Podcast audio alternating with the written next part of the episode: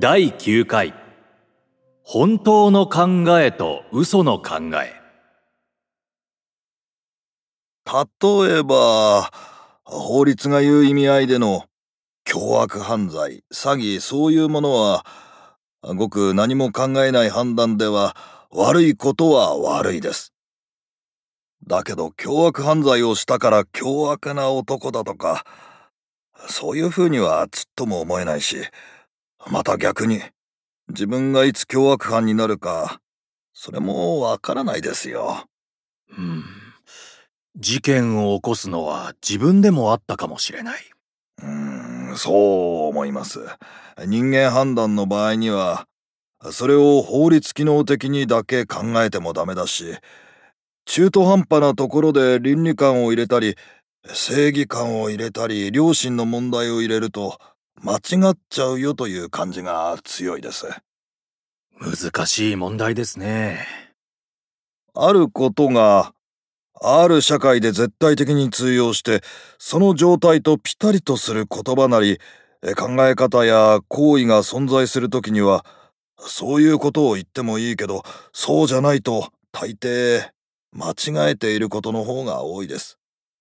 間違えたことを反省の材料として他のことを考えてもいいんだけど、一番簡単に社会全体の現状を考えるには、中から下がどうなってるか、それでいいんじゃないでしょうか。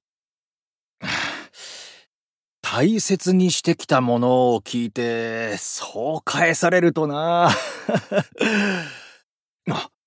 そういえば吉本さんが強く何かをおっしゃるときは反応として表現されますね。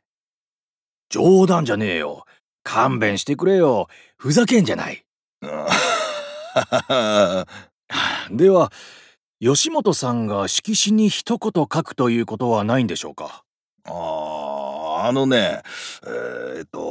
宮沢賢治の作品の中にある言葉なんですけど。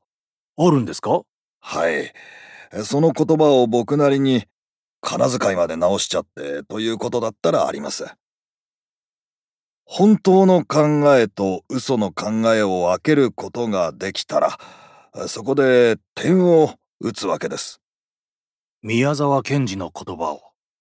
点を打ってから後にその実験の方法さえ決まればと、これで終わりなんですよ。つまり分かればどうするとは言わないんです。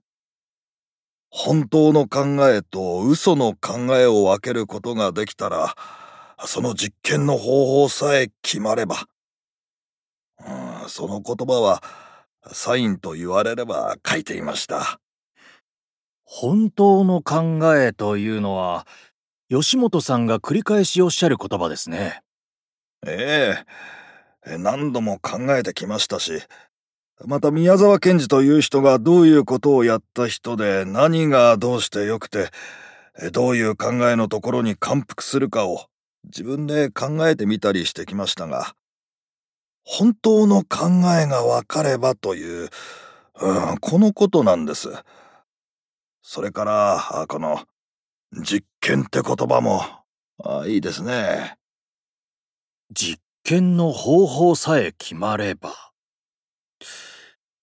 宮沢賢治はきっとばと思ってる最中なんですね。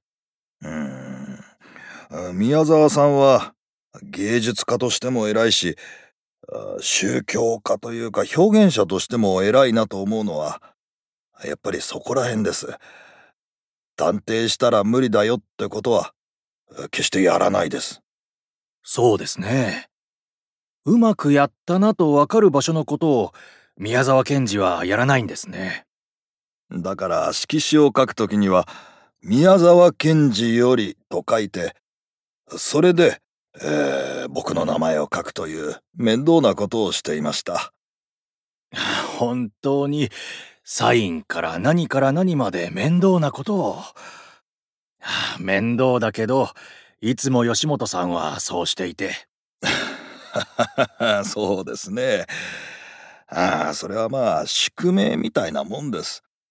だけどやっぱり僕の生き方はそれなりに、随分うかうかとやってきたんだと思います。お前うかうかしてたねと思います。ご自分では、俺は大事なこと考えてるんだから、生活なんかどうでもいいや、なんて思ったことは一回もないですよね。それはないです。なおかつ、大事なこと考えてるんだから、生活のことなんてどうでもいいや、という人たちに対する敬意も持ってますよね。はい、そうです。これが矛盾せずにあるのが稀有な存在だな。そういうふうにやらないと生きてこれないところがあったんだよっていう思いがありますね。なぜならその辺のことがひっくり返ってるからです。それはつまり学生の時に戦争になっちゃったからです。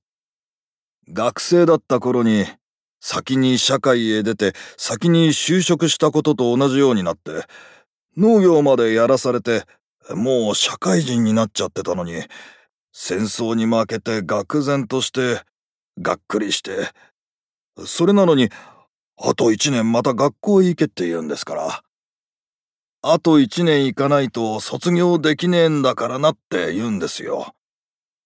みんな逆さまじゃないかと思いました。そんなことがなけりゃ、よほど順調に育ったんだろうと思います。学校を出たらこうなろうと思ったこと、みんな逆さまになっちゃったんです。